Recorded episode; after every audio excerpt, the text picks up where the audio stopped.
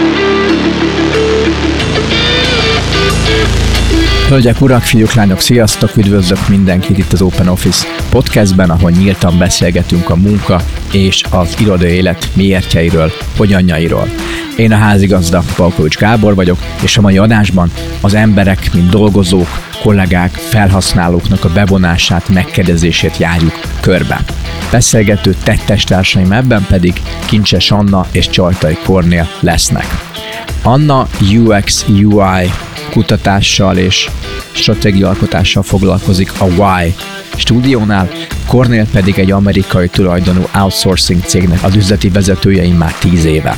A beszélgetésünk apropóját az adta, hogy így jelenleg 2021 év végét írva számos példát láthatunk a magyar piacon, hogy cégek, szervezetek valamilyen módon megkérdezték, bevonták a dolgozóikat azzal kapcsolatban, hogy jobban meg tudják érteni, hogy pontosan milyen hatást is gyakorolt a COVID-19 pandémia a munkavégzésre, illetve az iroda használatra. Biztosan mindenki látott már kérdőíveket. A legtöbben gondolom én, mint kérdőív válaszadó, kevesebben pedig, mint kérdőív szerkesztő. De vajon azon gondolkoztatok-e már, hogy ténylegesen mire is valók a kérdőívek, mikor jó őket használni, mikor kevésbé jó őket használni, vagy hogy milyen egyéb megoldások, eszközök vannak arra, hogy megértsük egy adott embercsoportnak a véleményét, álláspontját, vagy az elégedettségét egy adott témával kapcsolatban. Ma pont erről fogunk Annával és Kornéllal beszélgetni, ezt a témát járjuk körbe. Én nem is húznám tovább az időt, köszönöm szépen, hogy velünk vagytok, jó hallgatást a beszélgetéshez, hajrá!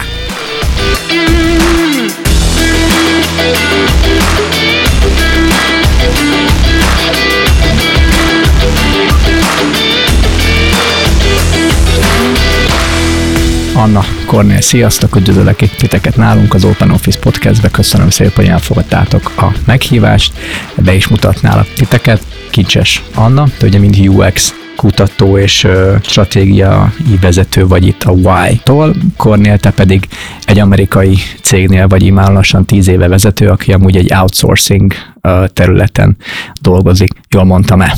Igen, egy outsourcing szolgáltató cég Magyarországi shared service centerének vagyok a vezetője. Szuper, köszönöm szépen még egyszer, hogy itt vagytok. A téma, amiről pedig szeretnék veletek ma beszélni, az a dolgozók bevonása, embereknek a bevonása, és amiért szerintem most aktuális, hogy a COVID utáni hibrid munka, home office, office, hány nap, kéne, nem kéne, kinek, hogy. Nagyon sok cég a dolgozóknak a segítségét kért, és bevont őket valahogy ebbe a, a témába. Kérdőívek, néha még interjúk is workshopoknak a, a segítségével, és hogy sokszor nem a lehető legjobb módon tették, vagy akár vegyes lett az ő eredmény, és erről szeretném, hogyha beszélgetnénk egy kicsit ma, hogy, hogy hogyan lehet ezt jól csinálni, mik lehetnek a, a buktatója ennek, és hol melyik eszköz tud működni, és hogy vajon van-e különbség kérdőív és kérdőív, vagy interjú és interjú között. Oké? Okay? Uh-huh. Kezdjük szerintem ott, hogy Anna, téged szeretnék megkérni arra, hogy tisztázzuk azt, hogy egy kérdőívet mire érdemes használni, és mi is valójában a célja. Amit elmondtál, az annyira itt van már a felkérés óta csak, a fejembe vonal, mert azt hiszem, hogy már ez egy ilyen személyes feszültségé fokozódott hmm. abszolút így a COVID és home office téma kapcsán, hogy ugye mikor ez az egész őrület elkezdődött, akkor elég gyorsan jöttek ki ezek a kutatások. Nem tudom, körülbelül három hónapja voltunk ebben a home office világban, és már akkor jöttek ki a fantasztikus újságcikkek, hogy hát ez a legjobb dolog a világon, és hogy ez tényleg így lazán kapcsolódónak tűnik, de hogy, hogy nekem már akkor az volt az érzésem, hogy de nem lehet három hónap alatt ezt megállapítani. Nem lehet olyan kijelentést Igen. tenni, hogy szárnyal a cég, és a hatékonyság az egekben, és sose volt még ilyen jó, mint home office-ban és hogy az egy dolog, hogy mondjuk én személyesen nem így éltem meg, és ezért volt egy ilyen benyomásom, de hogy ha csak a kutatás módszertant néztem már, akkor azt éreztem, hogy három hónap alatt nem, nem tehetünk ilyen messze menő következtetéseket egy teljesen új helyzetről, és akárhogyan is volt felmérve. És nagyon sok magyarázatom lett volna erre, hogy majd ez miért fog megváltozni, és akkor egyébként most már így lassan két évvel tetével már kicsit máshogy festenek a kutatások arról, hogy lehet, hogy nem biztos, hogy ez ennyire egyszerű, hogy szuper hatékony minden. Akartál valamit hozzáfűzni? Nem, csak az néztem Kornélra, hogy a te tapasztalatodban mennyire volt tényleges ez a home office egy működőképes valami, és a rövid, hosszú távban látsz-e különbséget? Ugye teljesen más a nézőpont egy olyan cégnél, ahol mondjuk úgynevezett kötetlen munkaidőbe dolgoznak a munkatársak, amelynek része volt talán most is, vagy azelőtt is, hogy a laptoppal elment haza és otthonról is dolgozott bizonyos napokon, mint mondjuk egy szolgáltató központ, ahol nagyon szigorú service level agreementek alapján beosztott időbeosztással, szünetekkel, méréssel megtámogatott, és mondjuk hang, tehát telefonos szolgáltatást nyújt, ami tabu volt addig, hogy az bárhonnan máshol, mint az iroda tud történni. Tehát a voice alapú szolgáltatások, ügyfélkiszolgálás hang alapon az iroda. És ez a vírus miatti home office az nálunk is például, de szerintem mindenütt ebben a szektorban az egy paradigmaváltás volt, ami azt jelentette, hogy technológiát kellett kialakítani, biztonsági rendszereket kellett kialakítani, hogy ez otthonról tudjon történni, és ezt például a mi cégünkben is két-három hét alatt meg tudták csinálni, és néztünk nagyon-nagyon meglepődve, hogy ez tud működni, mm. hogy át tudnak hangolódni a rendszerek is, a dolgozók is, az infrastruktúra is, és most megy. Teljesen magától értető módon megy ebben a pillanatban akkor már nem azt kell mondani, hogy hatékonyabbak lettünk-e vagy sem, hanem a mérőszámaink egyértelműen mutatják, hogy működik. Hogy működik. Mi az, ami nem? Az nem működik, amikor a folyamatváltozásokról kellene beszélgetnünk, kreatív munkát kellene beszélgetnünk, vagy csapathűséget, céghűséget kellene erősítenünk csak azáltal, hogy emberek vagyunk egy cégen belül, ami viszont az irodán keresztül történt meg, annak az artifaktumai egyébként egy távolról nyújtott szolgáltatás esetében nekünk az iroda az, az tényleg valahol a kézzel foghatóvá tételéről szól a cégnek. Ez most teljesen megszűnt. Tehát nálunk így vissza kell lépni teljes egészében az alapokhoz, hogy hogyan építünk kohéziót, csapatkohéziót, emberek kapcsolódását. Nagyon sok adhok momentum volt, ami ezt segítette. Ez nincs ott. Tehát akkor a hatékonyságot hogyan mérem, leszállítom azt, amit megígértem, de a pluszt hogyan teszem hozzá. És hogyha ezt hozzáveszünk ahhoz, hogy amit te mondtál, Anna, hogyha egy felmérést nézünk, ahol ahol egy kérdésre hivatott ugye választ adni, hogy, hogy volt ugye egy hipotézis, hogy működik-e a home office, hogy jó az a home office, és kimondták, hogy te mondtad három-négy hónappal a pandémia első napjai után, hogy működik, mindenki imádja, tök jó, ez lesz itt a következő megváltás, az irodák meg fognak szűnni. Ezt mi is hallottuk is, mint irodákkal foglalkozó cég, nem szívesen hallottuk. Nyilván voltak kételjén kezdve szeme, de pont amit te is mondtál, Kornél, hogy tudtuk, vagy láttuk a tapasztalatunkból, hogy, hogy annyi minden más van az irodában, főképp miután emberek vagyunk, ami nem csak attól függ, hogy ténylegesen csak ott tud-e működni a munka, és máshol lehetetlen, mert máshol nincs internet, meg nincs villamos energia, meg nincsenek azt a szegek, nyilván vannak, de hogy pont ez a, a közösségi hatása, meg az, hogy a hovatartozás az, amihez tök jó, hogyha néha összejövünk, vagy akár minden nap összejövünk, és közösen gondolkozunk, és látjuk egymást. Főképp, hogyha ha beleszámoljuk azt is, hogy karriernek a fejlődése, előrelépés, emberi kapcsolatok alakítása sokkal könnyebb, ha valaki a folyosón, vagy a mosdóba, vagy a kávézóba futsz össze, vagy mint hogyha külön rá kell írjál, vagy Skype-on, vagy Teams-en, vagy Zoom-on, bocs, most ráérsz, most tudunk beszélni 5 percet, és ú, most pont nem, vagy nem látta, nem válaszol, és már ezek a spontán dolgok elvesznek, és pont ez az, amire, amire nem tud válaszolni egy ilyen, egy rosszul feltett kérdői, vagy, vagy egy rosszul végzett felmérés. Igen, tehát akkor most térjünk vissza Igen. az eredeti kérdéshez, mert bocsánat, itt eltereltem teljesen ezzel a hatásos felütéssel, de kapcsolódik abszolút, mert hogy hát mire használunk kérdőívet, igen, hát attól függ, hogy milyen kérdőívről beszélünk, mert hogy a kérdőíveknek is azért több fajtája van. Vannak olyan standardizált kérdőívek, amik akár egyéni személyiség, vagy bizonyos kompetenciáknak a felmérését szolgálják, vannak ilyen kérdőívek, itt most ebben a témában ugye nem, nem annyira erről beszélünk, hanem azokról a kérdőívekről, amik egy mintázatot akarnak megmutatni azáltal, hogy kellően nagy merítést végeznek a szervezet uh-huh. úgymond populációjából, és feltételezem, hogy azért ezt választják, mert a nagy szervezetekről beszélünk, ahol minél több embert szeretnének megkérdezni, minél többet kérdezünk meg, az annál vélhetően megbízhatóbb visszajelzés lesz, elvileg, igen, és hát ami a kérdőívnek az alapvetése, hogy ez kvantifikálható, tehát hogy tudjuk számszerűsíteni azokat a válaszokat. Persze itt vannak a szabadszavas válasznak a lehetőségei is, de ha vannak. Onnan, ha vannak, igen, tehát hogy itt már az előbb ez szóba került, hogy hát várjuk, várjuk, hogy majd lesz az a mező, ahol elmondhatjuk, hogy egyébként mi erről mit gondolunk, és akkor, hogyha egyáltalán nincs, akkor az így borzasztó, tehát akkor minek kattingattam végig az öt oldalt. Ha van, akkor meg hány van belőle, tehát hogy akkor ott meg azzal mindig ugye balanszolni kell, hogy most van, aki egyetlen nem akar írni, és akkor, de ő meg átugor. Szóval, hogy egy nagyon komplex valójában, hogy hogyan komponálunk meg egy ilyen kérdőívet, de igazából ami nekem így a téma felütésébe is így folyamatosan így ki akar jönni belőlem az az, hogy hát egy ilyen helyzetben, amikor pont ahogy a Kornél is mondta, hogy az hiányzik, hogy élő kapcsolat, és valaki meghallgassa, hogy én egyébként mibe vagyok, nem feltétlenül csak a munkámmal kapcsolatban, hanem az ezzel az egész kiszemíthatatlan helyzettel kapcsolatban, akár ugye a magánéletemnek a bizonyos ö,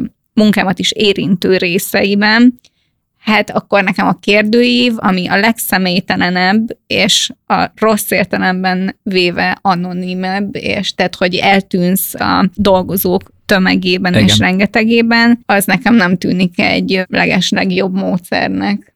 Még akkor is, hogyha érthető módon sokkal olcsóbb, sokkal könnyebb kivitelezni, sokkal tűnik. gyorsabbnak tűnik. Igen, ezt, ezt is már itt felmerült közöttünk, hogy az ott dolgozókat kérdezzük meg, tehát azért jó eséllyel kellő számban ki fogják tölteni ahhoz, hogy azt a szervezetre nézve reprezentatívnak tekinthessük, de hogy akkor is szerintem itt egy ilyen helyzetben ez a személytelensége ennek a módszernek, ez nem az előnyére van egy ilyen felmérésnek, aminek ez lenne a cél, ez az egyik. A másik, meg az, hogy ugye a kérdőjének mindig az a nehézsége, pláne, hogyha nem egy ilyen standardizált, mert meglévő munkavilágában használt mm. kérdőről beszélünk, hanem egy ilyen adhok, leülünk, és akkor megírjuk a kérdéseket, hogy mit szeretnénk megkutatni. És a legtöbb ilyen... az itt ilyen volt, ugye, amikor a home office Igen, tehát hogy egy újonnan, igen, egy újonnan előállított kérdőről beszélünk, akkor azért ott felmérni és kitapasztalni azt, hogy hogyan tudjuk jól feltenni a kérdéseket, hogy milyen válasz opciókat adunk meg, tehát hogy a, hogy a kérdő azért nagyon korlátoz ebben, hogy a kitöltője ő mit tud közölni mert hogy válasz lehetőségei vannak. Jó esetben ugye van egy egyéb mező, ahova ő tud esetleg írni, meg van valahol egy szabadszavas dolog,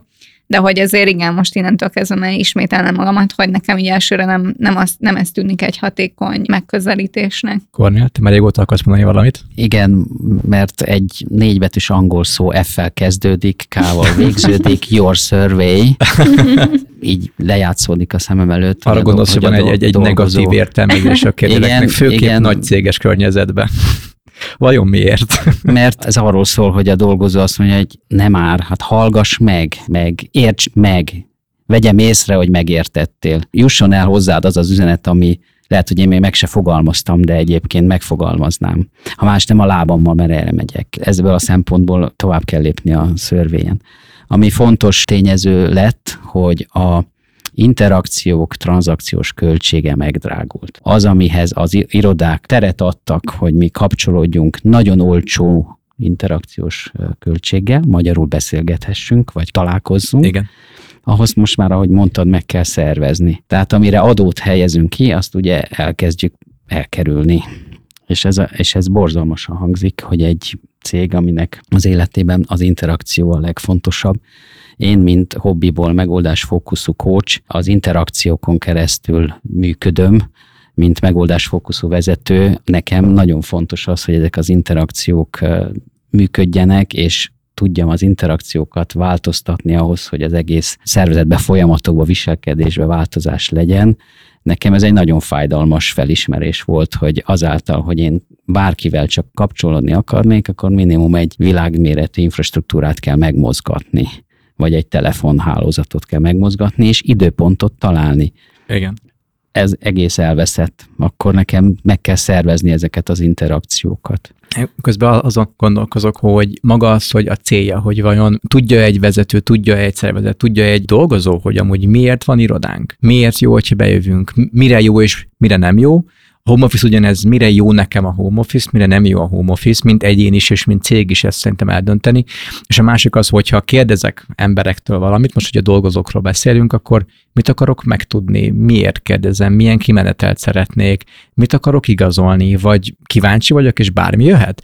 Ez szerintem olyan dolog, ami pont ebbe a témába szerintem nagyon kevesen álltak ez profin hozzá, mint hogy egy felmérésnél, kutatásnál pontosabban tényleg illik, hogy van egy fő kérdésünk, azon belül kérdéscsoportok, és utána jönnek a tényleges kérdések, amiket föl is teszek, és nagyon sok cégben meg az történik, hogy hát ha tőlem elvárják, hogy mondjam meg hány nap home adok, én nem tudom eldönteni, hát akkor megkérdem, hogy hány nap home kértek. Magyarán a számomra fontos kérdés, mint szervezet, vezető cég, én azt átruházom arra, akivel kapcsolatban engem ez érdekel, akkor mondd meg te, ő elmondja, én max azt mondom, hogy öt nap, hm, három. És akkor lesz három nap, és gyakorlatban ez egy megkérdezés volt, volt kérdőív használva, tehát ha valaki ezt leírja, akkor ő elmondhatja, hogy mi egy, egy komoly belső felmérés végeztünk, ahol 800 ember válaszolt a 5600-ból, és az jött ki, hogy. És ezt nagyon könnyű úgy bemutatni, úgy kommunikálni, hogy ez egy, hogy igazából így működik. A kérdő miatt profin csináltok, és akkor ez hosszú távon le van tudva, ha már rövid hosszú távról beszéltünk, de vajon ténylegesen meggondolják, hogy ennyire komoly eszköz, ténylegesen jól használnak-e, és van, aki nekik elmondja, hogy amúgy srácok, ez nagyon nem így működik, és ti most nagyon rosszul használtátok, és amilyen válaszokat kaptok, az nem a valóság, és rossz fog titeket vinni és ők emellett azt hiszik, hogy jók vagyunk, megcsináltuk, tök jó, hajrá, odafigyeltünk az emberekre, mi egy embercentrikus cég vagyunk, ezt ki is írják a falra, gondolom én, és közben meg lehet, hogy egy teljesen holtvágányon járnak, és fogalmuk sincs róla. És az a kérdésem hozzátok, hogy annak te, mint ugye egy, egy ilyen szolgáltatást adó cégnél lévő szakértő, hogyan hívjátok ti erre fel a figyelmet, vagy találkoztak-e az jelenséggel ti is, hogy kéne kérdői van egy napotok köz, szemben azzal, hogy akkor ez, ez egy nagyon komoly valami, és akkor nálad is, hogy belülről nézve, vagy egy cég céges oldalról nézve, mennyire gondoltátok akár ti, vagy teát, vagy amit te láttál, hasonló szituk ott, ez hogyan, hogyan zajlott, kezdjük Kornél, akkor veled miután rád nézek. Nálatok ez hogyan zajlik? Ez a megértés, vagy ez a célállítás? Igen, Hozzáteszem, hogy most nem a cégem nevében nyilatkozom, ez mind a saját meglátásom és azt a spektrumot tartalmazza, ahol én láttam cégeket, és szintetizáltam a saját meglátásaimat. Ugye az volt az első gondolat, ami eszembe jutott, hogy mondtál olyat, hogy ti hogy gondoltátok. Igen. Nekem a kérdésem rögtön, hogy ki szörvélyez? Tehát, hogy egy multinacionális cégbe egy nagyon széles stakeholder paletta van, Abszolút. különböző osztályok, részlegek ülnek különböző geográfiákban, Amerika, Európa, India, bárhol. Vagy akár csak Budapest, Pécs, Szeged. Akár. Igen, tehát országon belül, de ott talán azért jobb a összhang szerintem. Attól függ, de, de igen. Ebb, könnyebb, ebbe könnyebb, a helyzet, könnyebb a helyzet. És akkor megjelenik az, hogy a szervezet melyik feje kérdez valamit. És az szokott érdekes lenni a szituáció, amikor három szervezet egyszerre küld kérdőívet ugyanarra az a csapatra. Tehát egy itteni cég dolgozóit egyik nap kimegy a szörvey, úgyse olvassa az e-maileket, tehát nem is fogja látni. Utána kijön a másik, a harmadik, és fogjuk a fejünket, hogy te jó ég, ez mire kíváncsi, miért akarja, semmi információnk nincs róla. Amire mi vagyunk kíváncsiak, utána már Hát hogyan hangoljuk, hangoljuk ezt bele ebbe a kérdőívözönbe? Most, ha jól értem, akkor arra gondolsz, hogy kommunikálva van-e ez, hogy dolgozók, itt van egy kérdőív, és el van-e mondva, hogy azt akarjuk megtudni, hogy, abba kérjük a segítséged, azért fontos ez nekünk, és hogy ezek hiányoznak erre nem, gondolsz. Nem jellemző, hogy erre megvan a kontextus. Hmm.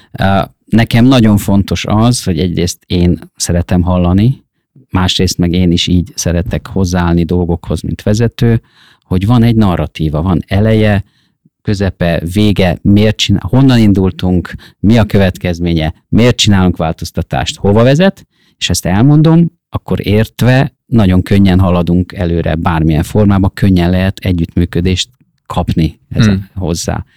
Ha a kérdőívek jönnek csak egyedül, kontextus nélkül nagyon sokszor, valamennyi le van írva, de az emberek olvasási képességét hagy ne most elemezni, pláne, hogyha 11 pontos ariállal van egy levélbe, amin 25 cm-es a levél, rábízzák az egészet a levél képernyő szélességére, ezért szoktam mondani, hogy gyerekek, pontokba szedünk mindent, jó nagy betűkkel írunk, és max 8 centi, hogy a mobilján is el tudja olvasni.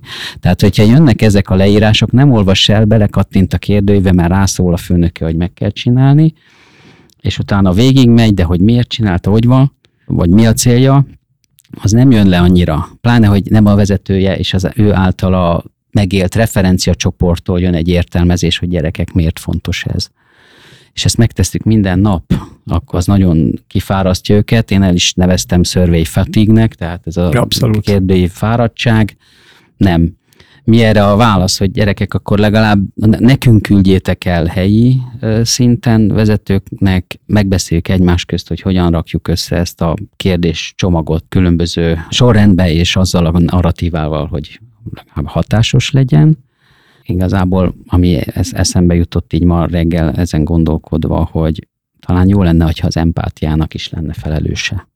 Mert a kérdőívekkel, különböző technikákkal azt célozzuk meg, hogy valami jobb megértéshez jussunk az adott helyzetet illetően. Ez valahol az empátia kifejlesztésén és erősítésén szól, ahogy a Service Design Expert képzésen tanultuk együtt az egyik fontos ismérve egy jó service designernek, hogy képes olyan szinten elsüppednie empatikusan abba a helyzetbe, akinek a problémájával foglalkozik, hogy azzal álmodik. Tehát, hogyha úgy állnánk hozzá ezekhez a kérdőívezőnökhöz, hogy mi az empátia felelősségem ebbe, hogy én ezt úgy rakjam oda, hogy a dolgozó értelmes válaszokat adjon, akkor könnyebb lenne ezt kezelni. Anna? Ugye az originál kérdésem az az volt, hogy, hogy a te tapasztalatodban mennyire, hogyan valósul meg egy konkrét céljállítás, amikor egy ügyfél felkér titeket, hogy hát kéne tudnom, hogy mennyiért áruljam a szolgáltatásomat, mm. kéne tudnom, hogy, hogy változtassak-e valamit, segítsetek már, és akkor egy, én egy kérdévre gondoltam, egy nap elég erre kösz. Igen, hogy ez a mindenki kedvenc, mindenki kedvenc kérdése, igen, a pénz, amit nem teszünk ilyet bele, még kérdőjében legalábbis. Itt is volt egyébként egy csomó vonatom, de akkor induljunk el ezen a vonalon, igen, hogy ez a, ez a célelítás. Egyébként én abban a szerencsés helyzetben vagyok, hogy én azért húzódon sok ellenállással ezzel kapcsolatban nem találkozom. Tehát, hogy mivel mi dedikáltan szakértők vagyunk, ezért én azt így most visszapörgetve mindaz elmúlt öt év projektjeit, azért ránk van bízva az, hogy hogyan csináljuk az egész kutatást, a célállítástól kezdve a különböző módszertanok célnak megfelelő használatán át.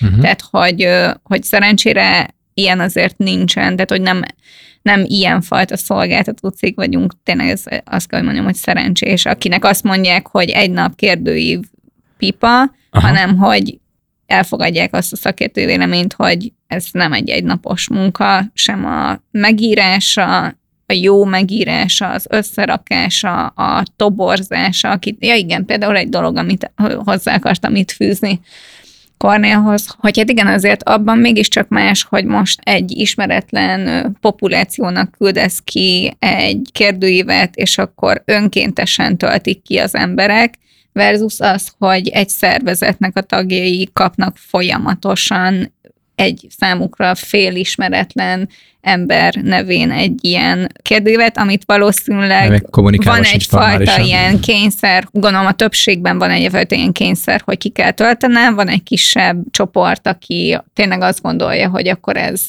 hasznos, és majd felhasználják, és akkor biztos vannak azok, akik meg ugye nem töltötték ki, mert hogy amúgy a felelősség az úgyis eloszlik, meg úgyis anonim, meg nem, meg és hogy nem érdekel, meg semmi értelme amúgy se. Tehát, hogy ilyen szempontból azért ugye más, hogyha teljesen önkéntesen töltik ki ezt emberek, versus az, hogyha ez egyfajta ilyen kényszerként ott folyamatosan megjelenik a, e-mail fiókomban, és akkor ki is kell töltenem, kitöltöm, de akkor már lehet, hogy amúgy csak végig fogom kattingatni, és azok a válaszok azok amúgy nem annyira őszinték, mint ahogy én azt tényleg gondolnám, és akkor a versus az, hogyha teljesen önkéntes alapon töltik ki emberek, szerintem az már eleve javít azon, hogy mennyire hiteles a válasz, amit ő ott megad, meg ez egyébként vissza is szokott jönni, hogyha van szabad szavas válasz a végén. Vannak, vannak egyébként ilyen nagyon buzgó kérdőív kitöltők, akik ezt szeretik. Igen, tud lenni. És ezt úgy mondom, hogy én ennek örülök nyilván, mint aki szokott kérdőivel dolgozni, mert hogy alapvetően szervezeten belül vagy kívül, de az emberek nem szeretnek kérdőívet kitölteni. Ugye ez egy, nem egy jó műfaj Kevés ilyen embernek ez a hobbi. Kevés ember. Igen. Mögé teszel, hogy nyersz egy iPad-et a végén. Hát ha van valami nagyon nagy incentíva, igen, jó, valami jó, nagy, nagy motiváció, akkor igen, meg hogyha tényleg annyira nagy a merítés, annyira nagy a társadalomnak az a szegmense, amit te fel akarsz mérni, ugye minél nagyobb, annál jobb esélye fogsz te annyi kitöltőt szerezni, ami már egy elfogadható méret, még önkéntes alapon is. Hogyha egy nagy célközönség előtt. Igen, hogyha egy nagy célközönség, meg hogyha nem egy ilyen nagyon nis témáról beszélünk. Célállítás, igen, ez meg a másik dolog, amiben szerintem lehet ilyen kavarodás, mert ezt még nekünk is ügyfél felé folyamatosan kommunikálnunk kell, hogy akkor mi is a menete egy ilyen kutatásnak, és hogy kicsit úgy érzem ebből a beszélgetésből, mint hogyha a kérdőív az tényleg egy ilyen, egy ilyen kiragadott egy, egyfajta eszköz lenne, holott én abban hiszek, tehát hogy nem is tudok másképpen gondolkodni, mert az én munkám ezt egyébként is megkívánja, de hogy a hátterem, tehát hogy a tanulmányaim is ezt támogatták, hogy a legjobban akkor tudunk valamit megismerni, hogyha módszereknek a kombinációját használjuk, de legalábbis nézőpontoknak, tehát hogy a trianguláció, mint mm. olyan, ezt így hívják, ez lehet sokféle, lehet az, hogy több ember csinálja azt a bizonyos vizsgálatot, lehet az, hogy többfajta módszerrel járjuk körbe ugyanazt a kérdést, de hogy ez nagyon fontos azért, hogy egyrészt a validációt erősítsük, tehát hogy ez tényleg Igen. az, aminek látszik, és nem csak ebből a szögből látszik annak, Igen. hanem ebből a szögből is.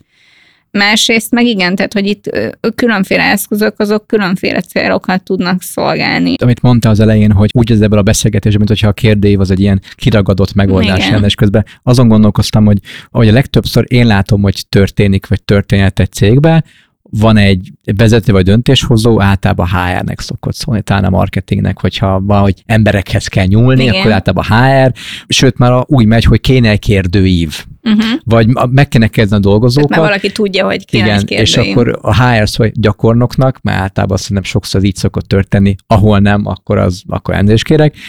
Ő meg, hát akkor kérdőív, jó, csinálok egy, egy Google Docs-ot gyorsan, jó, fú, mire vagyok kíváncsiak, hány nap home office, megkérdezem, jó, még három kérdést kérek, oké, okay, kész, és már az egész folyamatban az egész kérdőív fókuszú folyamatról beszélünk, és nem megoldás fókuszú folyamatról, vagy nem empátia, vagy nem megértés fókuszú, hanem hogy, hogy kéne egy kérdőív, mint ahogy szerintem sokszor Igen. van az, hogy kéne egy weboldal, kéne egy app, kéne egy folyamat, kéne egy prezi, és akkor már mindenki, amit mondott, már arra az eszközre fókuszál, és bele se gondol, hogy Tényleg ez kéne? Miért kell? Mit akarunk elérni? Milyen hosszú? Hogy kérdezzük? Ki kérdezi? Ki fogja földolgozni? Mit fog az a szerencsétlen gondolni, aki ezen Ez mind semmi, csak hogy kéne kérdeni. Jó, csinálom.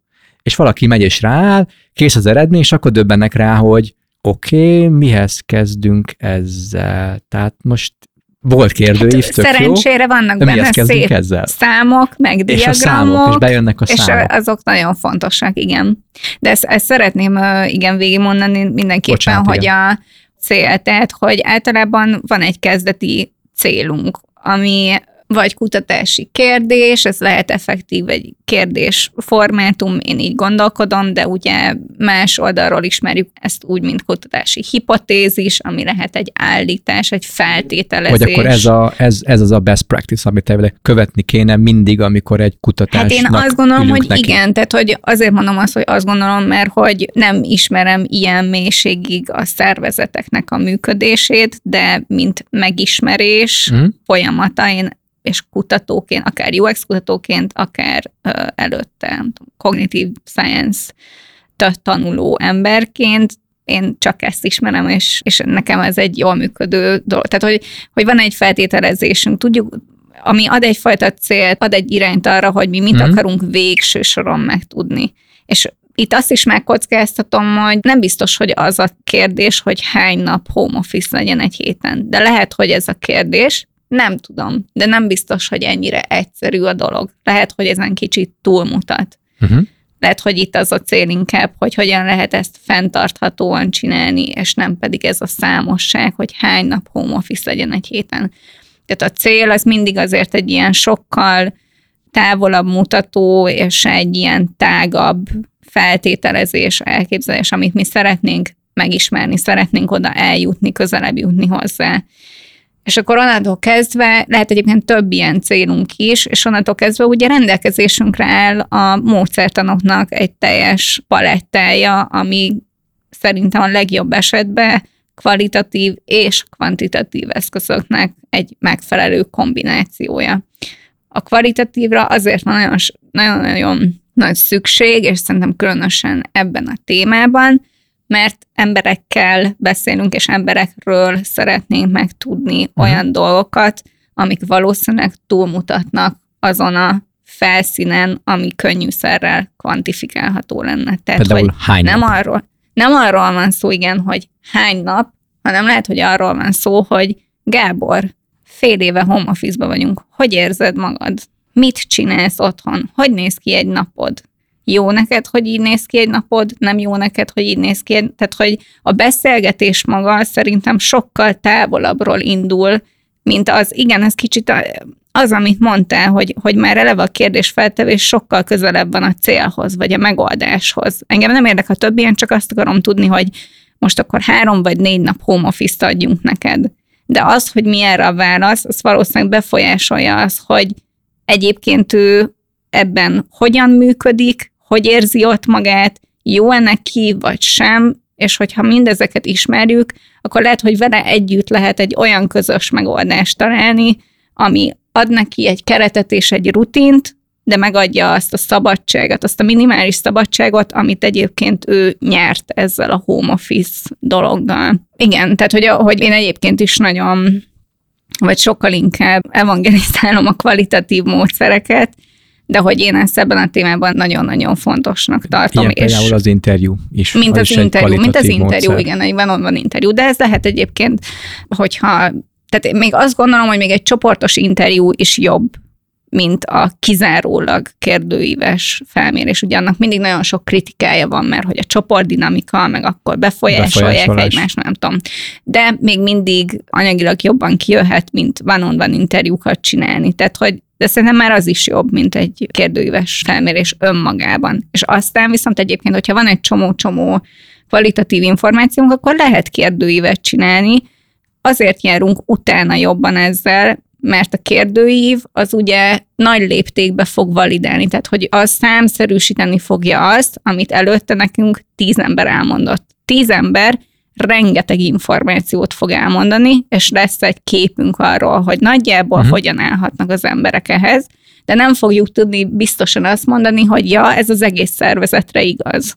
Amit most mondta Anna, végig-végig azon, azon járt közben a fejem, hogy az, az, az, az agyon, nem a fejem, az agyam, hogyha ez lenne a legjobb gyakorlat, hogy akár csoportos interjúk, vagy ne csak egy kvantitatív módszert használjuk a kérdőív, még hogyha ezt is kérték tőlünk, én azt látom, hogy nagyon sokszor félnek az ilyen kvalitatív módszereknek a használatát, hogy interjú, csoportos interjú, mert az már nehéz.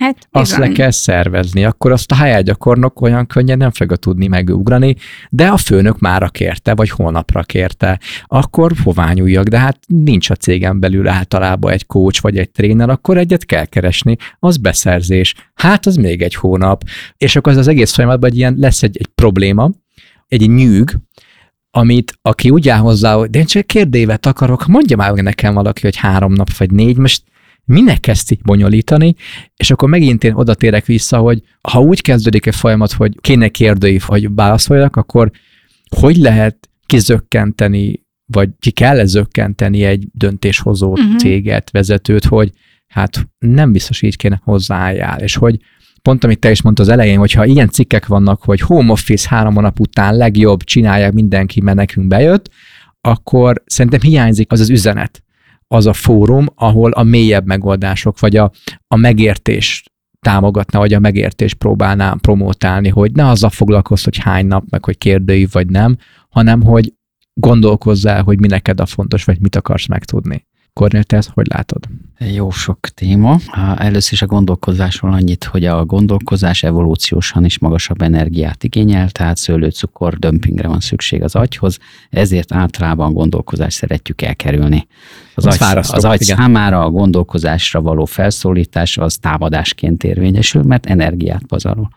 Ez most nyilván egy kicsit karikíroztam, de ha ezt ismerjük, és ezt én szoktam tanítani az LT-n, a PPK-n, a megoldásfokozó vezetés szabadon választott ágynál, hogy ha ezt figyelembe vesszük, hogy így működik az agy, akkor teljesen másképpen fogunk kommunikálni, és nem fogjuk bonyolult, komplex dolgokkal bombázni a kollégákat, hanem megpróbálunk nagyon leszűkített, jól érthető plakatív formában kommunikálni. És akkor ebből jön az, hogy mit kérdezek, meg hogyan kérdezek, meg milyen bonyolultságú dolgokat viszek be a térbe, és én abszolút egyetértek azzal, hogy egy módszertanilag megtámogatott, sokkal széles körűbb dologról van szó, ugye ez gondolkozást igényel. Tehát Igen. az emberek nem fogják szeretni, legalábbis jellemzően, akiknek nem ez a fő feladatuk, hogy gondolkozzanak, és nem szoktak hozzá a gondolkozás folyamatához, és ezért van egy zsigeri válasz, hogy akkor a legegyszerűbb a kérdőívet válasszuk. De holott nem kérdőívre kíváncsi, hanem kérdése van. Tehát van egy kérdése valamelyik területnek, és akkor akinek kérdése van, a kérdés az, hogy hány kérdése van, meg milyen milyen, mennyire kíváncsi, mire kíváncsi. Tehát én azért tovább mennék, hogy ha valamit le akarunk rázni egy nagyon egyszerű módon, mert hogy az gondolkodást igényel, akkor fölteszem a szimpla kérdésemet, és buta, szimpla részleges válaszokat fogok kapni, vagy a probléma területet nem teljességében, vagy megfelelő módon lefedő válaszokat fogok kapni. Tehát a kérdésfelvetésnél kezdeném, aztán, hogy hogyan, milyen módszerrel jutok a megoldás, vagy a válaszokhoz, az a kutatás feladata, és nekem azelőtt, amíg meg nem csináltuk a service design képzést, én is a kérdőív. Na, jó, akkor megkérdezzük, és akkor tudjuk, és Le tudjuk támaszkodunk gyorsan. rá. Úgyhogy megbocsátóan minden kérdőívet alkalmaz, csak kérdőívet alkalmazó szervezetnek igenis van jogosultsága annak, ha nem ismerjük azt, hogy miért fontos a kutatás.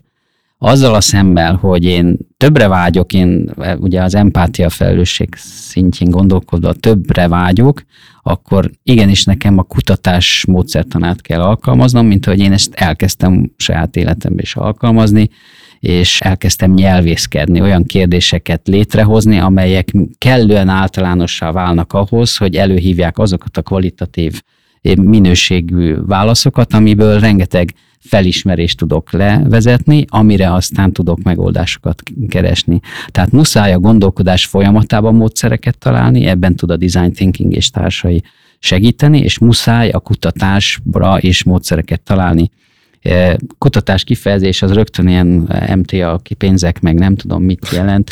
Nem, nem. A kutatás az elég arra, hogy egy órát összeülök a munkatársammal, megírjuk a hipotézist, a pár alapkérdést, amit föl kell tenni, plusz a kérdőszkriptet, és utána elkezdünk szaladj erre, arra, amarra, egy pár napon belül megvan a kvalitatívan használható válaszok zöme, és tudunk tovább menni. És én már okosabb vagyok. Miért? Mert a kérdőívek alapján kapott válaszokból nem tudok történetet faragni, nem tudok narratívát képezni, nem tudom megmondani, hogy milyen irányba kéne tovább menni a felismerések alapján. Tehát én azt kezdtem el csinálni, hogy minden ilyen felmérésből bejövő információkat azt úgy rakjuk össze, hogy abból egy történetet tudjunk tenni. Például egy hatékonyság javító folyamaton hmm. megyünk át, és én azt mondtam, hogy minden egy, a folyamatot felrajzoljuk lépésekbe, leírjuk, hogy mi a célja, mit csinálunk, miért, kik vesznek szét, kik vesznek benne részt, és fölírjuk a stakeholdereket az adott folyamatlépéshez, és most mindenegyikhez leírjuk a pozitív sztorit, meg a negatív sztorit. És akkor így gyűjtögetjük a pirosakat, azokat a piros posztiteket, hmm. amelyeket ha az a szereplő megcsinál, akkor garantált a, a sikertelenség. Tehát abszolút zátonyra lehet vele futni. A másik, a zöld, az pedig, hogyha azokat csinálja, akkor az egy fenomenális élmény, és egy szuper sikeres eredménye van annak a folyamatlépésnek. És amikor így beszélünk róla, hogyha ez a szereplő ezt is így csinálja, úgy csinálja, elmesélem, mint Jancsi és Juliskát, azt mindenki meg fogja érteni. Nem kívánt gondolkodást, megvan a kapcsolódás. Elmondom pozitív sztorit, elmond, elmondom a negatív sztorit először, utána a pozitív sztorit, megvan a bájin, mehetek tovább, hogy akkor ezt hogyan érjük el.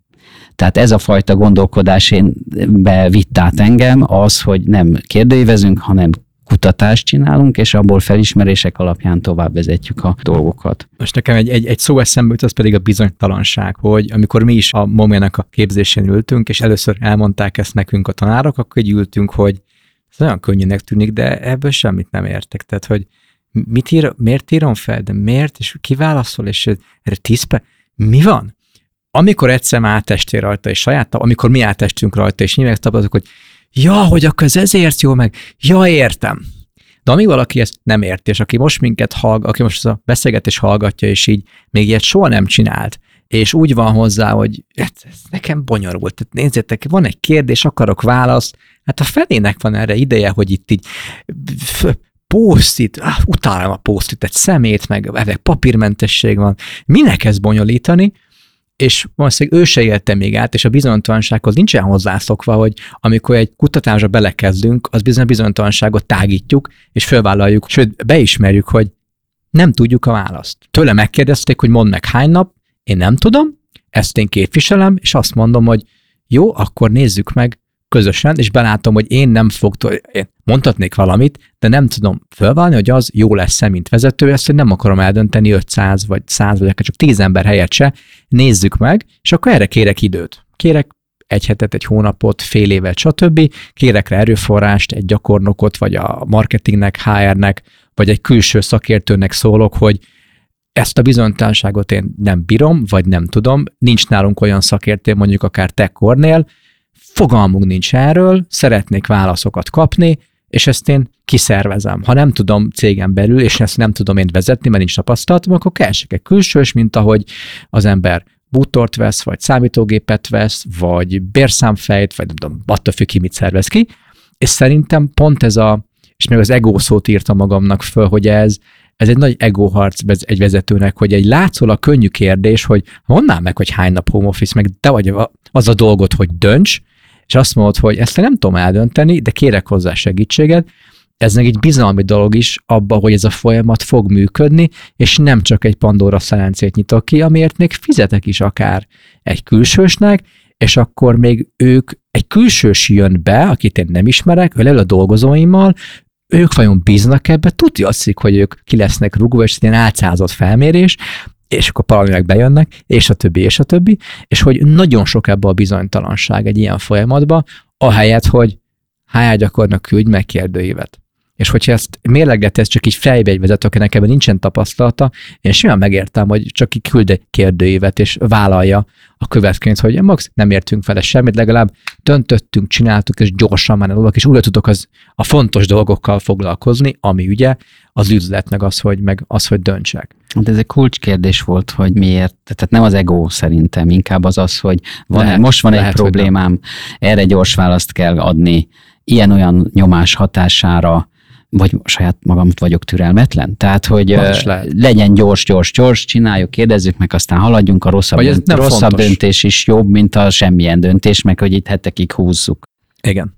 Hát meg egészen egyszerűen szerintem nagyon fontos, amit már itt pár perce így mondogattuk azért, hogy én abszolút élnék a ártatlanság vélelmével, hogy nem tudják egyszerűen az emberek, hogy milyen egyéb lehetőségek Igen. vannak. Tehát, hogy a kérdőív az annyira egy alapvető dolog, amit tehát nem tudom, mindenki gyerekkorunk, már én, mindenki látott már, mindenki töltött már ki, gyerekkorunk óta gyakorlatilag tudjuk, hogy mi az a kérdőív, de az, hogy itt vannak egyéb módszerek, ami, tehát az, hogy ez egy ilyen tök banális példa, de hogy én ugye, amikor napi szinten interjúkat csinálok, és toborzom rá az alanyokat, én artikulálnom kell külön, hogy ez egy kutatási interjú, mert az embereknek ez a, az interjú szó az ugye egy publikált valami hm. média megjelenés vagy jelent leginkább, vagy állási. Tehát, hogy igen, hogy az, hogy én interjút akarok készíteni egy témába, azt így el kell magyarázni még egy résztvevőnek is, hogy ez egy kutatási célú interjú, mert mi ebből majd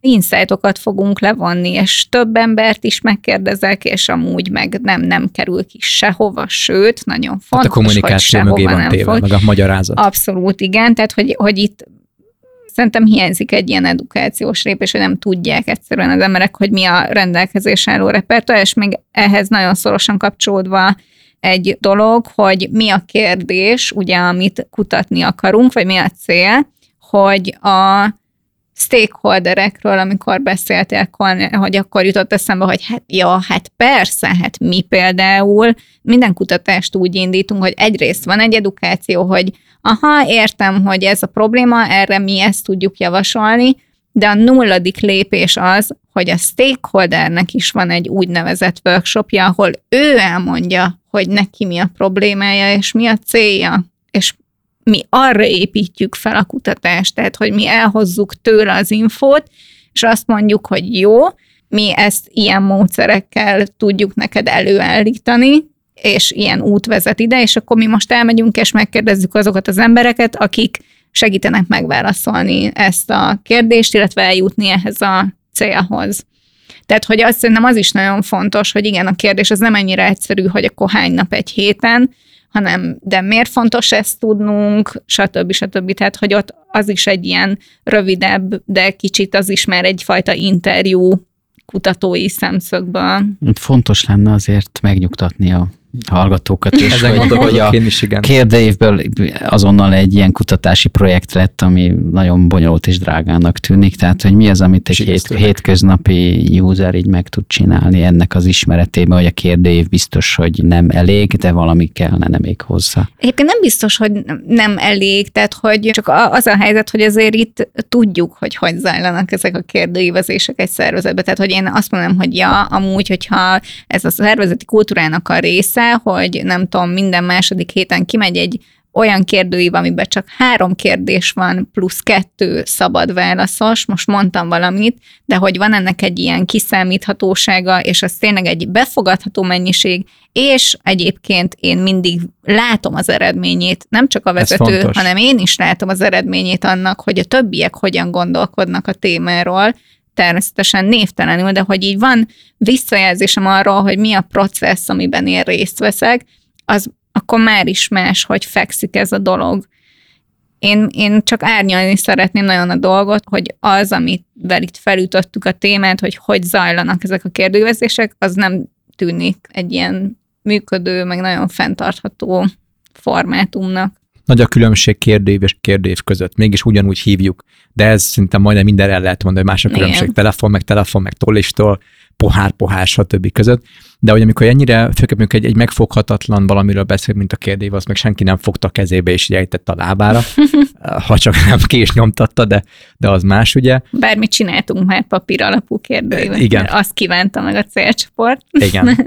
De hogy és kicsit arra fel szeretnék most menni, hogy akkor egy ilyen ideális esetet próbáljunk szerintem föl, fölvázolni, hogy, hogy aki most ezt hallgatja, és így vagy megijedt, vagy kedvet kapott, vagy totális az egésztől elment a, a kedve akár, akkor annak milyen olyan-olyan kapaszkodókat, vagy, vagy fontos mérföldköveket tudunk meg megállapítani, hogyha ott egy kérdés előtt, most ugye a home office, hibrid munka, stb. hány napról beszélünk, de hogyha bármilyen kérdés előtt ott áll, amilyen neki választ kell adnia, akár mint gyakornok, akár mint vezető, akár mint bárki, vagy mint magánember, akkor mik azok a biztos lépések, amik mentén, hogyha halad, akkor az egy jó irány lehet. Mit gondoltok? Mivel kezdje? Ha van egy kérdés, jó, maradjunk a hány nap home office nem, mert eddig is erről beszéltünk, hány nap home office. Mit csináljak legközelebb szerintetek? Én vagyok a HR vezető, nekem szólt az ügyvezető, hogy Kábor, HR vezető, te vagy, mondd meg, hány nap home office adjunk itt az embereknek, hiszen ez a te szakterületed,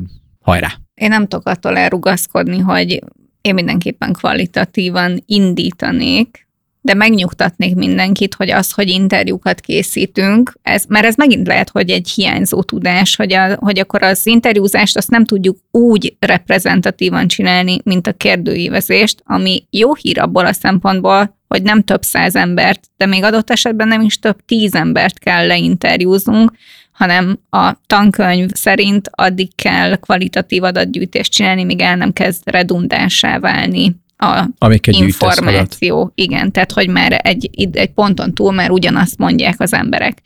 Hát ez annyira egy általános emberi tapasztalat ez a home office, hogy én azért megkockáztatom, hogy nem jelentene ez borzasztó sok embert. Simán lehet, hogy 8-10 interjú után már elég pontos képünk lenne arról, hogy hogyan alakult át az embereknek az élete, és hogyan lehet ezt a döntést így racionalizálni mm-hmm. Az ő benyomásaik alapján. 8-10 ember azért az nem olyan sok, hogyha ott van, de ez a másik, hogy azért ez a toborzás nem úgy néz ki, mint a amikor a, a piacon a csinálod ezt, igen, tehát hogy azért azok az emberek ott dolgoznak, ezt nehezen tudom elképzelni, hogy ne lenne nyolc, tehát hogyha van több száz kitöltő egy kérdőívre, Akkor Én szerintem ember. lesz 8-10 ember, aki nagyon szívesen fog beszélni arról, hogy ő hogy van ezzel az egész dologgal. Én még betennék ide még egy dolgot a, a szőlőcukor esetét, hogyha nekem erre engem fölkérnek, akkor én, én elgondolkoznék, és csak én, mint HR vezető, így leírnám magamnak, hogy jó, van egy kérdés, hány nap home office? És így, így elkezdenék jegyzetni, hogy ha ez a fő csoport, vagy ez a fő cél, amire a választ kell, hogy adjak, akkor milyen egyéb kérdések lehetnek még, vagy, igen, vagy igen, igen, miért igen. fontos ez?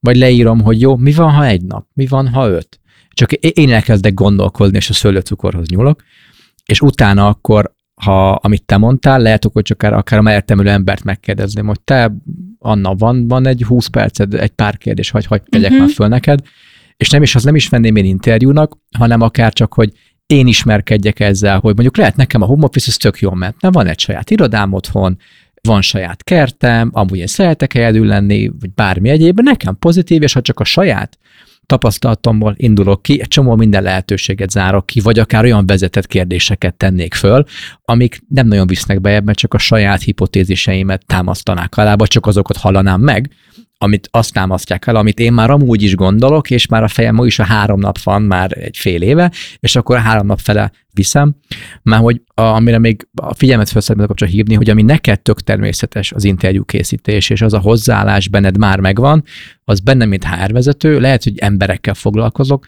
de nincs meg, mert ezt én nem tanultam. Ugye mi is Anna a Moménak a UX Research képzésén ismertük egymást, meg te voltál az egyik uh-huh. tanár, és csináltam egyetembe intőt, és emberközpontú ember vagyok, de annyi újat adtatok nekem, a főképp hozzáállásba, hogy, hogy ja, hogy így is lehet kérdezni, ja, hogy én most vezettem, meg hogy ja, hogy el sem mondtam, meg ja, a szavába vágtam, hogy ez egy, ez szinte ez egy művészet. Művészet nem, de hogy ez, ez nem egy, nem egy, nem, nem, egy, nem egy könnyű műfa, és hogy ha most visszabújok az én HRS szerepembe, én lehet, hogy megijednék attól, hogy, hogy interjúkat csináljak meg, hát hogyha nézem a naptáramat, időm sincs rá, de mindenképpen ijedj meg, tehát hogy én ezt aláírom, hogy...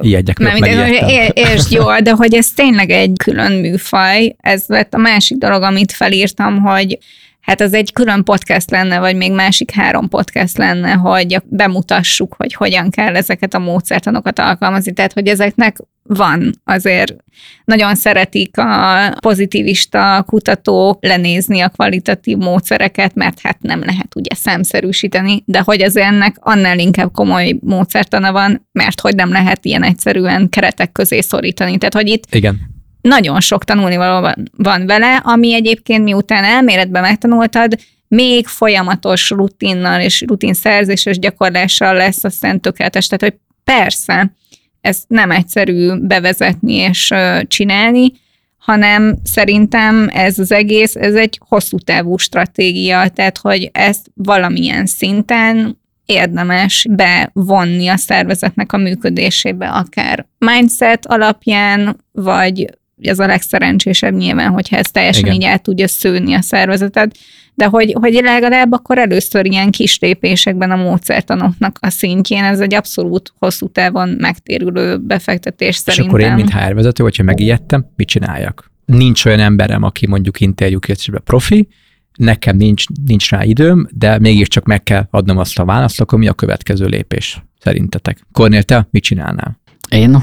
Igen. Kornél elvégezne egy képzést. Igen, pontosan. Így van. Valóban, hogy próbálnám segíteni az, az adott területet. Nyilván ezt nem tehetem meg. Én azt tenném, hogy azokat a kollégákat, akik érdeklődnek és szeretnének fejlődni, és sokszor van olyan feladatuk, hogy gyűjtsd össze az adatokat, csinálja csártokat, stb. Az menjen el egy rövid, egynapos ilyen jellegű képzése, már jobban fog hozzá tudni állni, hmm. és akkor nekem az már elegendő kezdő szint, hogy másképpen állunk hozzá ahhoz, hogy van egy kérdésünk, és ezt valahogy le kéne kutatni, és a jó értelembe vett kutatás, mint érdeklődés, nem kutatás, az, az legyen egy jó kíváncsiság, egy jó érdeklődés, és azt tudja meg, megcsinálni. Ez, az szervezet nyer vele. Mm. Abszolút, és ez rezonál ezzel. Nyilván nem a holnapi feladatomat oldanám meg ezzel, de mondjuk a következő negyedéves terve már be lehet tenni, hogy ez, ez megtörténjen, és legyenek olyan kollégák, akikre tudok támaszkodni, hogy kellő módon képesek egy kérdésfelvetést körbejárni, és arra behozni az információkat, válaszokat, és akkor itt fölírtam magamnak, hogy igen, most azt látjuk, hogy kimegy a kérdőív, megjönnek a válaszok, és utána csodálatos grafikákat kapunk, és én nézem, nézem vezetőként, jó, de mit akartál vele mondani, vagy mi az, amit a adatok mondanak, vagy mi a következtetés, vagy elemzés, és akkor így, így nincs nagyon nagy affinitás hozzá, hogy, hogy értsék, hogy, hogy tovább kéne lépni az adatokon. Az hiányzik. Igen, igen, igen. Ez pláne minél inkább nagyobb a szervezet, sok szereplő van, minél inkább mechanikusabb a, a folyamat, annál inkább jellemző. Jó, tök jó, hogy átküldted, de most én vagyok az elemző, aki ezen el kell, hogy agyaljon mag rajta. Igen, ha 140 iq van, és zsigerből átlátom, és el tudom mondani, hát ha én vagyok a vezető, akkor képessé veszem, teszem a csapatomat, hogy képes legyen fölmérni is, behozni információkat, és utána még szintetizálni, és adott esetben következtetéseket, hipotéziseket rátenni, és a vezetőnek már csak bele kell menni egy-egy pontba, körbejárni jobban, vagy akár dönteni. Tehát teljesen más a, a felállás akkor, amikor ezt így teljes életciklusában nézzük, hogy megértettük a problémát, validáltuk, adataink vannak, ezt ábrázolni tudtuk, Igen. és utána még ott vannak azok az elemzési, következtetési információk, amelyek, amelyek lényegében értékesítették azt az egész felmérést. Ez nekem megint a kommunikáció szó jut az eszembe, hogy, hogy le van-e ez kommunikálva, ki van-e mondva, hogy mi a vége ennek a felmérésnek. És az, hogyha ott van a, a grafikon, ami a kérdői válaszait, vagy a, az ábra, ami a kérdői válaszait összegzi, akkor vége van a felmérésnek. És ugye mi most azt mondjuk, hogy nem, mert ez csak oké okay, az eredményeknek a vizuális ábrázolása, szuper, de ha most design thinkingre gondolunk vissza, ez a, a dupla gyémánnak igazából a, az első két fázisába vagyunk benne, sőt, csak, csak az, az első fázis végén vagyunk, és most kéne akkor szűkíteni, hogy tök jó, egy csomó infónk, meg adatunk, de akkor ebből mi az, ami releváns, mi az, ami nem számít, mi az, amivel menjünk tovább, és mi is az, amit ezek az adatok nekünk mondanak, és akkor annak a következő gyémánt fázisba, meg megint nézzük meg akkor, és tágítsunk rajta.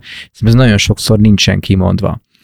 Az edukáció megint, hogy, hogy azt hogy jó kérdőív, kint volt egy hétig, megjött rá a 45%-os átlagválaszadási ráta, szuper, HR osztály, gyakornok, kérlek, akkor egy grafikonba dobd össze, nagyon sok kérdév engine vagy motor már össze is dobja neked, PPT-be össze van hívva a meeting, valaki felolvassa a számokat szó szerint, ami ki van, ki van mutatva, nyilván még Brencinek rátírtak mindent három óra munka alatt természetesen, és akkor ül, ül mindenki, valaki felolvassa, és akkor síri csend, hogy akkor jön a vezető kérdése, és belekérdez egy triviális dologba, és akkor megáll a rendszer, és akkor menjetek egy újabb Igen. számításra, gondoljátok át megint, mert nem lett végigvezetve ez a rész. Igen, és még egy, egy nagyon fontos kérdés szerintem, nekem ez egy ilyen veszőparipám mostanában, az az, hogy főképp, ha valaki ezt szó szerint megkérdezte, hogy hány nap home office akartok, vagy mi lenne, ha lenne három nap home office-otok, egy tízes skálán mennyire szeretnéd? Most amúgy én láttam pont ilyen kérdést, avatatlan fejeze, ez egy tök jó kérdés. Megválaszolja az én. Szerintem három nap, én föltettem, hogy három nap, max akkor húzza le, hogy ő nem akar három nap, és akkor szépen a képékbe beírom, hogy az emberek 30%-a hármasra értékel tízes skálán a három napot, akkor ez biztos nem, nem, nem, nem olyan népszerű, és ezt tök, hogy Excelbe berakom, és nem érti senki se, de nagyon látványos. És én, én hm. nagyon sok munkát tettem bele, de segíte ez engem. És valaki nekem segíte megérteni, hogy lehet rosszul tetted fel ezt a kérdést, mert ezzel a kérdéssel te sohasem leszel beljebb. Mert hogy ha te kutatói mindset találsz hozzá, akkor neked nem az a dolgod szerintem, hogy konkrétan a neked fontos kérdés föltem, olyan egyéb kérdéseket tegyek, neked segítik megérteni, hogy ha most egyáltalán érts, hogy eddig hány nap home volt, mióta dolgozol home office-ba, otthoni körülményeid milyenek, amúgy te ezt élvezed el, vagy hatékony vagy el, vagy bármi egyéb dolog, hogy, hogy én értsem, hogy ha valaki 100 pontra értékeli, vagy 100 értékeli a home office-t, miért teszi ezt? Ugye ez rögtön felveti azt a kérdést, nem hangzott el még a bűvszó, hogy personák. Igen, tényleg. Jó, tehát... Én már egyszer visszafogtam. Igen, igen, igen, igen, tehát hogy a célközönség bizonyos klaszterei hogyan viselkednek, és rájuk hogyan vonatkozik, és ez már csak a kvalitatív Magyarán módon. különbséget teszünk válaszadó és válaszadók között. Igen. Amit nagyon sokszor nem, igen, nem teszünk igen, meg, hanem igen. alma, alma, alma. Igen. És muszáj az élethelyzetet is megismerni. Igen, igen. És nagyon sokan ezt nem veszik figyelembe, és ez alapján hoznak döntéseket, hogy jó, az jött, hogy 70% akar három napot, akkor három nap lesz, köszönjük szépen, aki panaszkodni akar, ott a HR. Nincs benne, hogy ez most a család, családos volt, vagy az egyedülálló Igen. fiatal volt, vagy honnan Igen, jön. Igen ezt, ezt vagy, vagy olyan lakókörülmények között élő, akinek nem Igen. lehet az office vagy akár, vagy akár csak az, hogy aznap éppen tök jó napom volt a, a home office-omba, ezért fölülértékeltem a home office-t. Ha másnap ugyanezt a kérdést megkapom, aznap egy pocsék napon van, mert nem tudtam csatlakozni a teamhez. Kimaradtam egy olyan belső meetingből, ami bent volt az irodában, mert én otthon voltam, ami miatt én egy, egy előlépítést esek el, és még a fejem is fáj, és még a szomszéd lakás is újít fel, aznap én nagyon le fogom értékelni a home office-t. Igen. Pedig én a helyzetem ugyanaz, ugyanaz az ember vagyok, semmi se változott, csak a, a körülményem más, és szerintem ezért nagyon veszélyes, amikor ilyen jövőre irányuló hipotetikus kérdés, hogy szeretnéd-e, jobb lenne mert minden nap máshogy fogok rá választani, attól hogy éppen milyen a kedvem és milyen a hangulatom. Hát ez az egyik, a másik meg az, hogy egyszerűen nem erre vagyunk húzalozva, hogy reálisan meg tudjunk ítélni a jövő egy bizonytalan pontján bekövetkező, vagy amúgy ki tudja, hogy bekövetkező eseményeket, és abba én hogy érezném magam. Tehát, hogy onnantól kezdve, hogy ezt jövő, jövő időben helyezzük ezt a szót kerestem, hogy onnantól kezdve az embernek az agyműködése az ilyen Képzelgünk. álmokat Álmodunk, gyárt, ja. és hát ja, hát én, hát persze, hát milyen jó lenne egy olyan iroda, ahol majd ilyen izé, de hogy én amúgy megcsináljuk ezt az irodát, de tényleg úgy fognak viselkedni benne az emberek, mint ahogy, hát nem biztos, mert ezt rengeteg egyéb szempont befolyásolja. Tehát ahogy például mi szoktunk kutatni, az pont az, hogy nem egy lépést előre teszünk, hanem egy lépést hátra. Mindenki az alap működése, mindenki az alap viselkedése, milyen alapvető dolgok jellemzik őt a jelenben és a múltban, mert abból esetleg vonhatunk le következtetéseket a jövőre vonatkozólag, hogy valószínűleg, hogyha ő eddig is mindig így viselkedett, és ezek a berögzült szokásai, hmm. ez az ő viselkedése, ez az ő preferenciája a jelenben és a múltban, ha változás történt, akkor az emiatt és amiatt történt, ezt is ismerjük, ebből egy sokkal megbízhatóbb jóslatot, ha úgy tetszik, vagy feltételezést tudunk a jövőre vonatkozólag tenni, mint az, hogyha őt már eleve a jövőről kérdeznénk. Ő nem tudja, hogy mit, akar, mit fog akarni a jövőbe, amit mond, az csak egy, igen, egy, az csak egy ilyen ideális állapot, vagy egy ilyen képzelgés. Szóval a, ezt mindig félrevisz. A racionális féltekéje oda tesz egy választ, hogy kielégítse a kérdésre. És akkor is a, a megfelelési kényszer jön a képbe. Abszolút. A, akár igen. saját magunk fele, akár az, hogy hú, hát én most nagyon-nagyon azt akarom, hogy szeressék ezt a választ, és akkor uh-huh. már úgy válaszolok az, hogy, igen. hogy szeressék. És most még eszembe jutott, ez egy, ez egy nagyon fontos dolog, és szerintem amiért nagyon sokan ki vannak ábrándulva a kérdés, meg a megkérdezésből, meg a bevonásból így, így általában, aki cég belement ebbe, hogy jó, megkérdezem. És ha már, amiről beszéltünk, a kérdést rosszul tette föl, rossz mindsettel, a rossz személy, rossz helyen, rosszul használ, rosszul, tehát mindent rosszul csinál, de ő föltette a kérdést, válaszokat mindig kapnak, tehát tök mindegy, milyen a kérdés, de valami válasz lesz. Max egy, max nem számít, akkor is lesz egy válasz, és akkor én föltettem, itt a válasz, hogy azt hiszem, hogyha ezt felrakom egy prezibe, egy brand színű gráfra, akkor meg vagyok ezzel. A főnök bólint, hogy jó, csináljuk. És ha mondjuk ez egy fizikailag megfogható dolog, mert most azért mondom ezt, mert az könnyebb elképzelni. Ugye nálunk a irodákkal kapcsolatban nagyon sok cég ilyen színeket szavaztat meg. Mi legyen a falon a meeting room a neve a meeting roomnak, de ami a legjobb, hogy jó, akkor mondjuk telefonfülkéket akar egy cég venni, és megkezd a dolgozókat, hogy akartok a telefonfülkét, és hányat. Ki azt mondjuk tíz kell, ide-oda, amoda. A cég megveszi, ezek azért drágák, le vannak rakva, mindenki izgul, hogy na, akkor ez egy ilyen emberközpontú folyamat volt, ez most építi az employer brandünket is, és tizen dolgoztunk és nagyon drága volt, le vannak téve, a marketing kirakta a céges portára, ott van a üt telefonfülkék, poszter, stb., és akkor nézik, hogy na, használják az emberek. És kiderül, hogy senki se használja. És kire fogják ezt kenni? Lehet, hogy a bútorcégre, mert ez a telefonfülke szar, bocsánat, de lehet, hogy, hogy az egész folyamatra, hogy na látjátok, én mondtam, ezért nem kell azt a sok hülyét megkérdezni, mert nem tudják, mi kell nekik. Egy csomó pénzt elköltünk, ezek itt vannak a nyakunkon, még drá, vissza se ve- majd mi eldöntjük, ezért nem jó az a bevonás dolog. és nagyon-nagyon sok citő hallom vissza, én mikor csak ezt a kérdést fölteszem, hogy így milyen a tapasztalat a dolgozók bevonásával? Ú, ez, ez egy ilyen Pandora szerenc, szö, ne, próbáltuk, nem is bízunk be, ne, ne, ne, ne, ne, ne, ne, azt mindig mi itt a, a vezetők ezt még eldöntjük, és akkor a marketing meg lekommunikál, hogy ez miért is a dolgozók miatt történt, de, de nem akarunk bevonni embereket. Annyira sok a negatív tapasztalat ezzel, aki még bele is vág, és ugye edukáció, információ hiányába, hogyha végigviszi, és ténylegesen dönt, és beszerez, vagy változtat, és ezt valahogy visszaméri, és nem jó az eredménye, akkor nem azon gondolkozik, hogy lehet, hogy rosszul csináltam, de ez egy tök jó dolog, hanem ez egy rossz dolog, és ilyet soha se csináljunk. Hát ugye egy ponton a service designban megjelenik a prototipizálás. Tehát minap hallottam azon az hát üzleti reggelin, hogy pop-up meeting roombokat csinálunk, hogy lepróbáljuk. Lepróbáljuk, hogy működik-e. Igen. Nagy, hát nagy, oda nagy mértékben. papír sablomból a telefonfülkét, most nyilván extrém, de persze, én persze. Meg, megcsinálnám, tehát ja. ez semmi Vagy gondom bérelünk egyet. Most bérelünk egyet, így van, tökéletes válasz, és lepróbáljuk, nézzük meg, működik-e. Működik, akkor maga használatával szavaz a dolgozó, tehát demokratikus a folyamat az végén, és akkor lesz még egy pár. Tényleg csak ez akkor megint az, hogy egy szakértő, aki ezt a folyamatot átlátja, és szól, hogy srácok, amúgy itt nem az a vége, hogy a kérdőívből lesz egy gráf, tehát az, az szép és jó, de az, az így a leges-legelső lépések egyike. És aki ezt nem tudja, hanem már a, akár ő megoldás fókuszúnak látja, rácuppan, hogy oké, okay, akar tudni, hogy hány nap home office, valaki azt mondta, hogy három, kész. Tehát itt, aki, aki ennek ez nem elég, az hülye.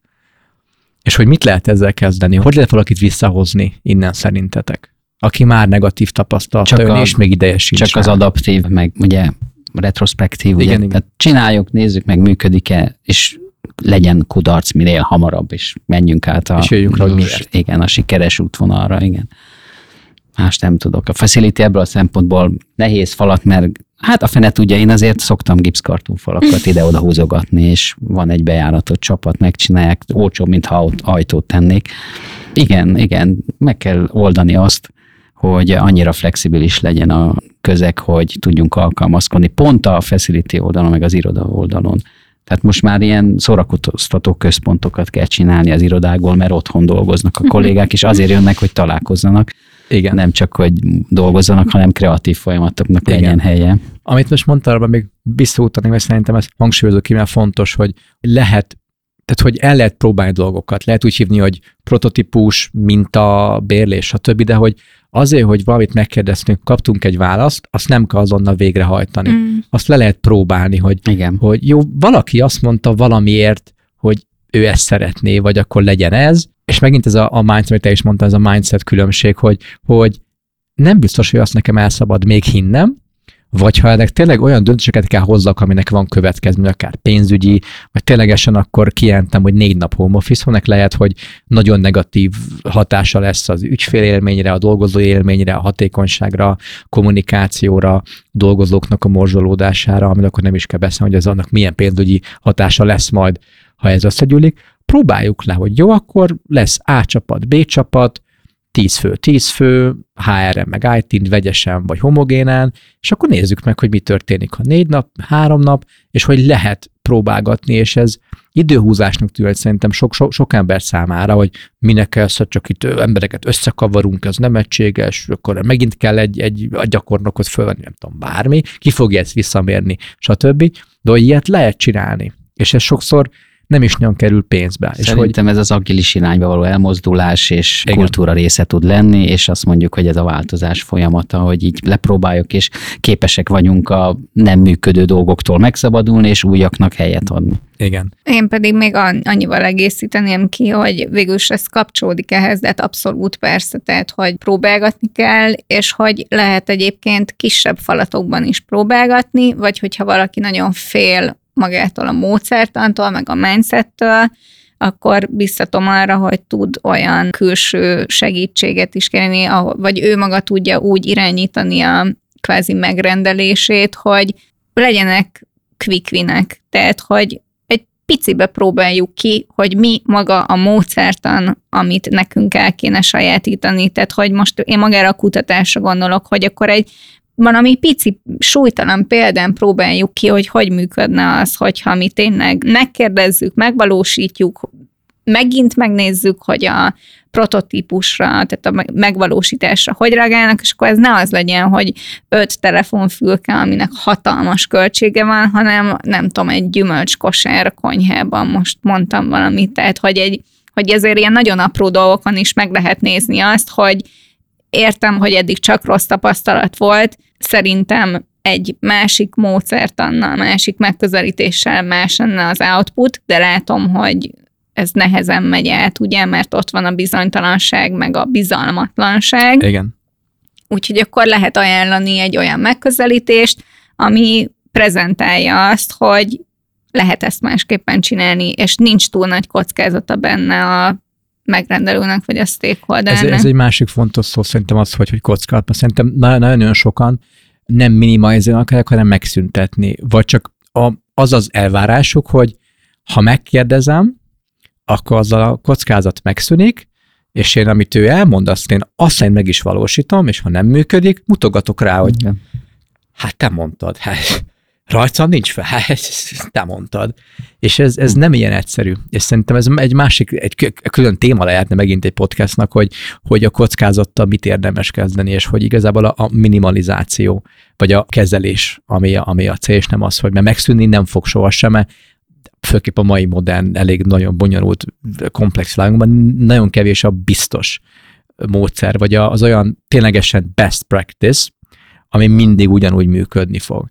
De még csak szerintem a good practice is kevés, főképp a komplex beszélünk, egyszerűen ilyen nem is létezik, hanem ott mindig újra föl kell tálni a kereket, és a folyamatban meg a, a mindsetet kell jól alkalmazni, és szerintem ez a kés ilyen, hogy tök könnyűnek tűnik, hogy hány nap home office, mondjátok meg, jó, hát igazából öt opciónk van, most ha őszinték vagyunk, tehát hogy nem egy, nem egy amúgy helyzetnek tűnik, de ami a jéghegy csúcsa az ez, de ami alatta van, az meg egy óriási emberi faktor, működési faktor, és az, hogy a munkahelye, na most igazából az elén ezzel kezdtük, hogy a munkahelye változott meg, szinte csak irodáron, szinte csak otthon, és most, hogy a oltottság, meg Covid helyzet, meg stb. az, az pozitív irányba halad, egyre inkább higul ez a helyzet, és ez a amúgy szintén rövid másfél év, vagy lassan két év tapasztalat, még szerintem szintén nagyon kevés, hogy ebből valaki azt mondja, hogy évekig eldöntjük, hogy akkor ez alapján mi lesz, főképp ha egy kérdévet csináltunk, azt is valószínűleg rosszul. És hogy ebbe, ebbe ez a komplex, és megint csak a bizonytalanság, tűrés jut, jut eszembe, és szándó mindset, hogy hogy állunk ehhez hozzá, és hogy lehet, hogy igazából hetente, havonta kell egy mini kérdőívet jól megcsinálni, vagy hetente, havonta kell fixebb, vagy babám emberekkel leülni, beszélgetni 10 percre, és állandóan visszamérni, és, és hőmérni. Mint az ember beteg, nézi a hőjét, hogy hogy alakul, és azt szerint szed be gyógyszert, vagy eszik, nem eszik, iszik, alszik, nem tudom, stb. És nem ez az azonnal megoldás, és tegyük ki a prezire, és akkor ott állunk, hogy jó, akkor kimondja ki, hogy ez most, ez most oké, okay, vagy nem. és ez, ez, ez nem egyszerű. Ez nem egyszerű.